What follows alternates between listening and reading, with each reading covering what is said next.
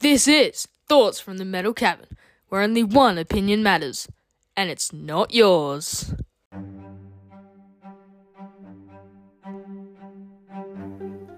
G'day there. How's your day been? Yeah, mine's probably been the same. But seeing as you have bothered to go to your podcast provider and choose this podcast to listen to, I guess I better expand on the day at hand. So, this is what I've found interesting in the last day or so. This is the Almanac Report on thoughts from the Metal Cavern. G'day there, and welcome to today's episode of Thoughts from the Metal Cavern or the Almanac Report. Pretty much one and the same. Hey, listen, how great is it to have cricket on again in Australia? And it's only August. It's very close to September, but I think it's terrific. And I love the fact that cricket's being played in the North End again, up there in Townsville and then Cairns next week. And we should be utilising Darwin as well. And I think it's great. And we need to do this, especially against teams such as Zimbabwe and Bangladesh and Afghanistan and Ireland and all these other teams that we all know full well that the ordinary cricket follower are not going to go and watch. They're not excited about going to the MCG or the SCG to see these teams play against Australia. And as a result, because they won't get the crowds uh, and Cricket Australia will feel they're losing money, we don't seem to bring these teams out to Australia enough.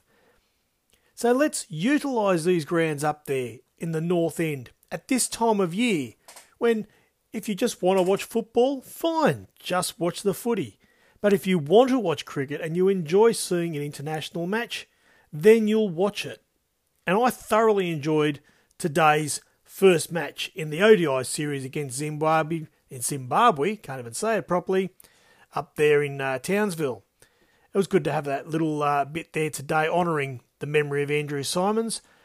But more than anything else, it was just great to see Australia playing Zimbabwe again. Now, everyone going into the match probably felt as though they know knew how the game was going to go. But that wasn't the important thing. The important thing is getting enthusiastic like Kerry O'Keefe does. Now, Kerry O'Keefe knows more about cricket than probably anybody on the planet. He watches more cricket, and I wish I had the time to watch the kind of amount of cricket that Kerry O'Keefe does. And he knows these guys. He knows these Zimbabwe guys, and he was talking them up and he was explaining what they do and how they go about it. And I, for one, really enjoyed that. And because it's been so long, I mean, we watch New, we watch Zimbabwe play in World Cups, you know, but you only ever take a passing glance. And even when they're playing Australia, you sort of think, oh yeah, they're there. Oh, they've played them. Oh well, we'll see them again in two years. And that's the terrible thing about it we haven't played enough against Zimbabwe in Australia, and part of that is because of uh, regime changes over there with uh, former presidents, Mugabe, who were basically tyrants. But other parts is that Cricket Australia consider that we're too good to be playing much against Zimbabwe because they don't draw crowds, they don't make money for Cricket Australia, so we don't play against them. And I think that is piss poor. And it's the same with these other nations. And one of my bugbears about Australia and international cricket is we we don't do enough to promote the younger nations coming through into international cricket and giving them the opportunity to not only play against Australia, one of the best teams in all formats, but in playing in Australia against Australia on Australian wickets in front of Australian crowds on Australian grounds. It's the kind of thing that we need to do to promote international cricket because we can't keep playing against India and England for the rest of our lives. That's boring. You want to play against lots of nations. And that's why this uh, suspension or postponement of the Afghanistan test now for two years or three years or whatever it's been, and it's going to be another three or four years, is really unfortunate. So it's great that Zimbabwe are out here. The bad side is that we don't haven't aren't scheduled to play Zimbabwe again for another five years, and that's really not good enough. So let's hope that somehow something is done to change that and to get our cricketers on the big money they are playing more in Australia during the winter or in the early spring, as they are now, in places where they can and where they will draw crowds because they're starved of international cricket. They don't want to have to travel to Brisbane or Adelaide or wherever to go and watch international cricket. They want to watch it in their backyards too, just like we all do. So it's good for everybody by doing this. So on this occasion, I applaud Cricket Australia for finally getting this happening. Let's hope there's much more of it.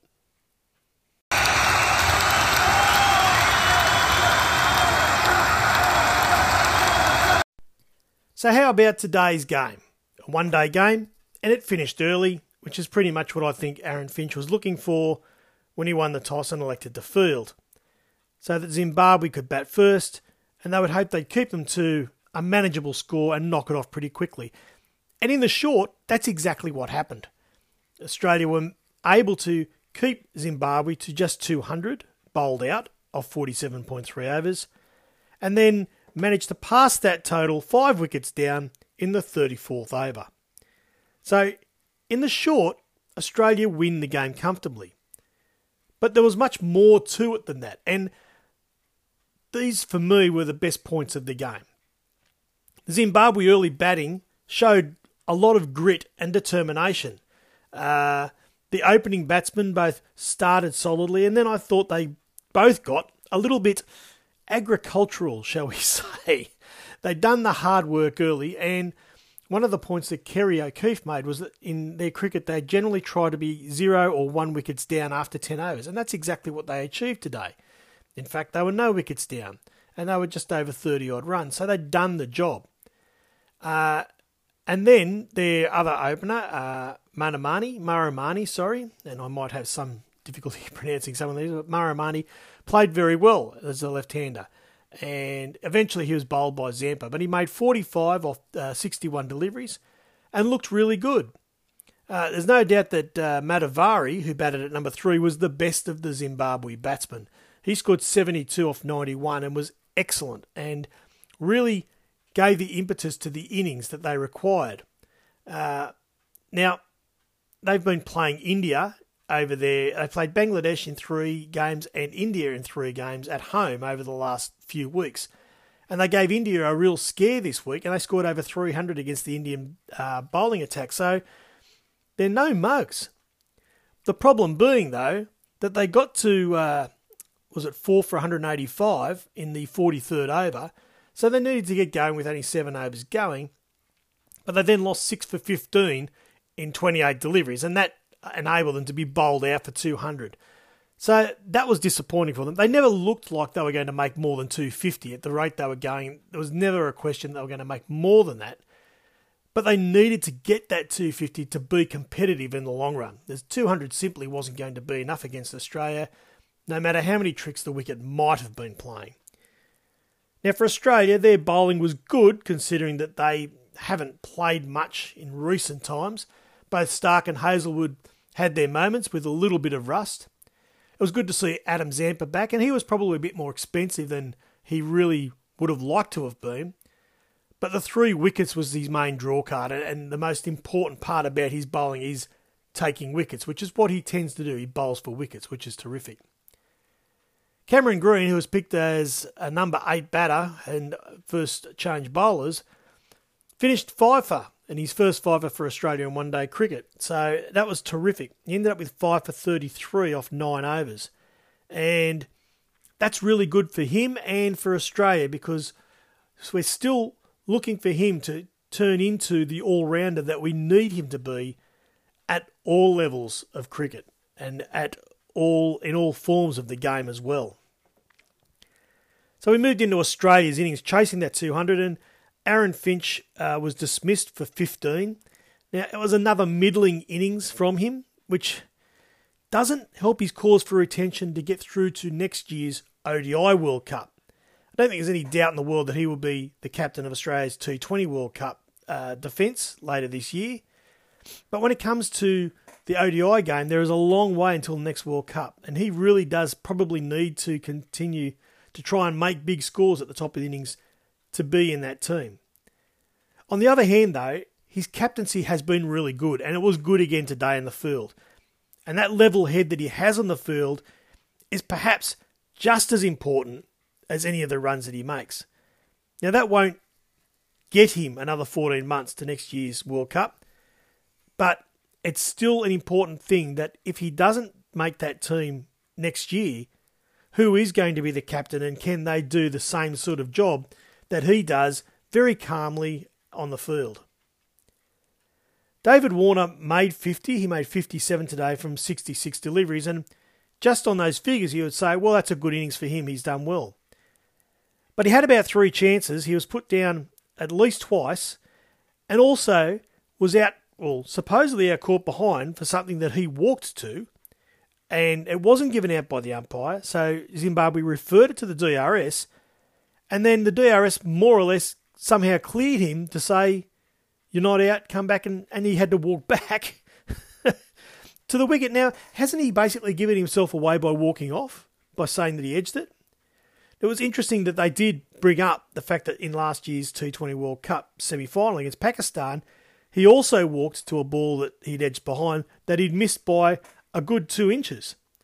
So, and then in that case, he couldn't. He'd been given out and he couldn't, didn't review it and he had to go off. So, in this occasion, he didn't review it. Zimbabwe reviewed it, and yet he walked, but then got called back. And there was a murmur, I guess, as it went past the back, and it wasn't, definitely wasn't a big spike. So the umpire probably ruled correctly by saying that he was not out on the evidence given, but he'd already walked. And you would think that in the umpire's mind that if he's walked, then he thinks he's hit it. Anyway, he made his 50, but to be honest, I didn't believe that innings was as convincing as the commentators were saying it was, despite the fact that he did play some excellent shots. Now, I don't like the five all rounders that are batting from four to eight, as they did in this game today, and, and those were Alex Carey, our wicketkeeper, Marcus Stoinis, Mitchell Marsh, Glenn Maxwell, and then uh, Cameron Smith. Uh, to me, that's a lack of batting and far too many options there for bowling options if you want to call them all rounders than we actually need. Especially given Stoinis doesn't bowl much anymore uh, and Marsh is still coming back from injury.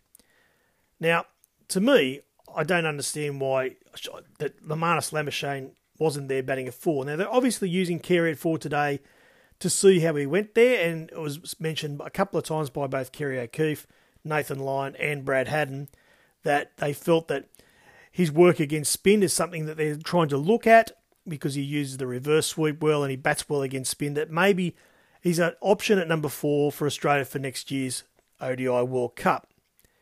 Now, he made uh, 10 today off 8 balls. Stoinis made 19 off 14. Mitch Marsh made 2 off 3.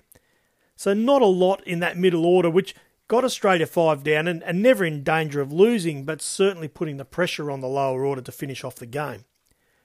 Now, I think there are better options, which I'll come to shortly, but I don't think we can have numbers four to eight in our batting lineup as all being all rounders. We can get away with it against Zimbabwe, but next week or the week after against New Zealand, I'm not so sure that that's going to be such a good idea. Steve Smith steered the ship again. Uh, he is still criticised about how fast or slow he bats. Today he made 48 off 80 balls. He was not out. Uh, he played some very nice shots. He basically had the game under his control the whole time. He knew that he just had to bat through and they would win, and that's exactly what happened. Uh, and then, of course, Maxwell came in at the end to finish it all off there at number seven. 32 runs off nine balls with three fours and three sixes, which finished that game off very quickly. Now, both of these guys are our big players for me leading into next year's One Day World Cup. Uh, Maxwell has found his place at seven, and that's an interesting story as to how that came about with Aaron Finch. Uh, if you haven't heard it, uh, it's worth looking up rather than me going into it here now. And uh, Steve Smith, obviously batting at three again in the one day team. He's just going to control the game and do the thing. There was some really nice bowling in the middle overs by Zimbabwe, though. The, the big left armer, Ngarava, I thought he looked really impressive. He is a big man, tall and wide. And uh, much in the way of uh, the Pakistan big fast left left arm bowler. He really looked good. He hit the pitch hard. He had a bit of movement. Uh, he got through Aaron Finch's defences. Uh, he went the journey in the last bit from uh, Maxwell, but he looked impressive. And they've got a couple of bowlers to come back into this team, Zimbabwe. So, in theory, they should be tougher for the batsmen in game two. So, overall, Australia had a good win, and it was a, a solid victory and a well deserved victory. And on, as I said, on the face of it, it looks like an easy victory. Going into game two, um, personally, for me, and, they've got a squad of 14, and you would think that everyone would get a game at some stage. I would like to see Labuschagne and Ashton Agar come into this game, into this team for game two, and replace Stoinis and Marsh, who it seems unlikely will be replaced. But for me, you bat Marnus at four, then you bring Cameron Green up to bat at five. I mean, he is batting six in the test team, so he should be batting five in this one day team. You bat Carey at six, which is, for me, his best position, given that that's where he batted with Maxwell at batting at seven when they both scored centuries against England in the ODI COVID tours uh, in recent times that won Australia that match. And I felt that Carey at six is still his best position. And then you have Maxwell at seven, and then Ashton Agar to bat at eight. And then you have the three bowlers. And of course, by doing that, to me, Labuschagne at four, uh, that that strengthens our batting. It gives us plenty of options uh, with some good hitting to come from Carey and Maxwell and Agar. And then we have our bowling attack of Stark, Hazlewood, Green, who's taken five for today, Zampa, Agar, who has always been good in recent times, and Maxwell as the backup if we need it. And then, of course, if you really need some other help, you've got Labuschagne to, to help, or even Aaron Finch to throw his little left armers down as well. And play that team, and let's see if that improves the batting a bit.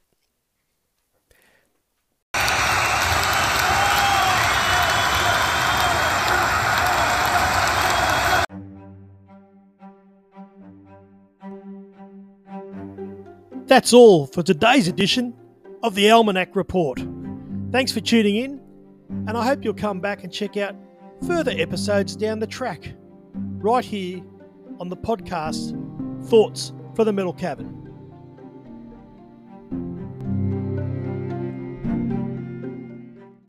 You have been listening to a Metal Cavern production.